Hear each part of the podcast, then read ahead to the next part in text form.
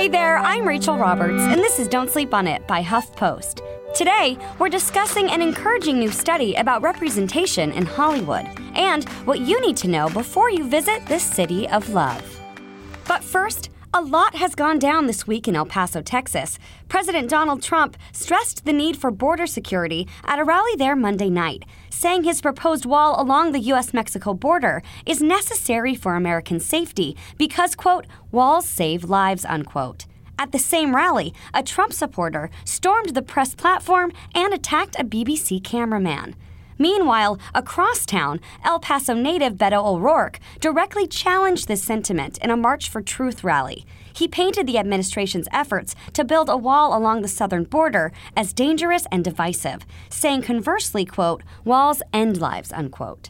But another quote is sticking out to many across social media, and it might sound familiar. Listen here. We're only getting stronger together. If that rings a bell, let us help you out.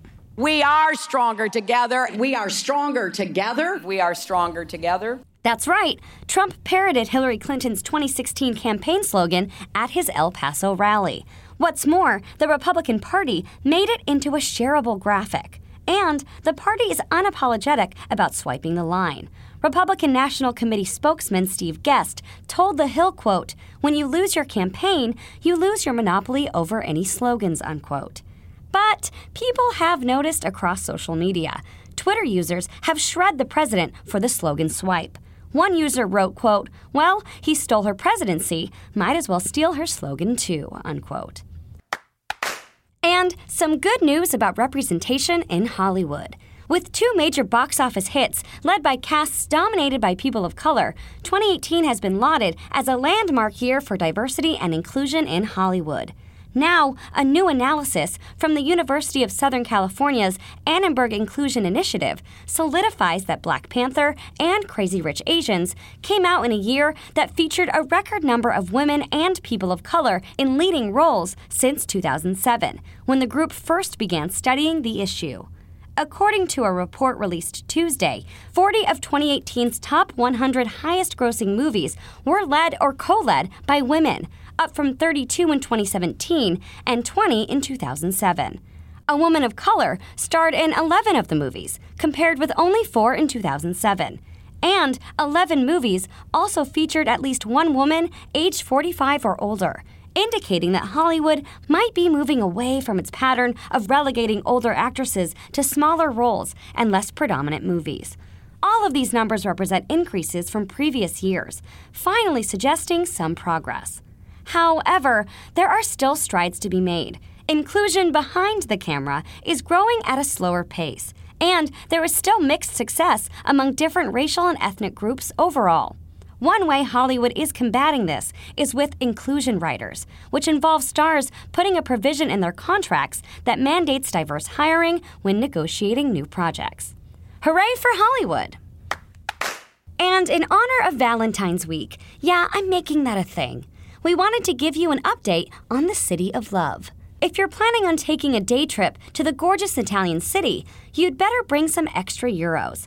In a move approved by the Italian government, the city plans to charge visitors up to 10 euros or 11 US dollars and 28 cents to spend the day there, according to the Telegraph. The new measure is expected to bring in millions to counteract what locals say is a problem with cheapskate tourists who come into Venice for the day, but spend little cash on Venetian bars, restaurants, or souvenir shops.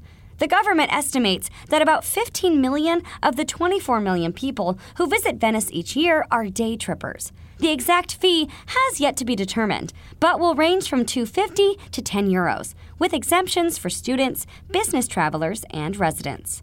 Tourists who try to see Venice without paying the fee could be fined 450 euros, according to British news source Express. People who spend the night in Venice won't be charged the fee since they already pay a stay tax. The money raised from the tourist tax will be used to help maintain the city, which is slowly sinking into the lagoon. Venice's mayor Luigi Brugnaro insists the fees are not just a cash grab, and that it's more about managing the tourist flow so that Venice doesn't turn into a quote, theme park, according to The Guardian. However, the plan is coming under fire from Italian politicians like Gianmarco Centinaio, who reportedly tweeted, quote, "Do we want to become a tourist-repelling country?" unquote. Either way, be prepared to say ciao to a few coins if you spend a day in Venice. And here's what else you shouldn't be sleeping on. Presidential hopeful Senator Elizabeth Warren made a surprise appearance at a Native American conference on Tuesday. Her visit at the event, hosted by the National Conference of American Indians, comes after she apologized to the Cherokee Nation for releasing a DNA test in October in an attempt to prove she had Native ancestry. And Mexico's most notorious drug lord, Joaquin El Chapo Guzman, was convicted on Tuesday of running an industrial scale smuggling operation after a three month trial packed with Hollywood style tales of grisly killings, political payoffs, cocaine hidden in jalapeno cans, jewel encrusted guns, and a naked escape with his mistress through a tunnel. El Chapo is now facing life in prison. For more about how these stories develop, head to HuffPost.com. And now, you really gotta get up. Bye!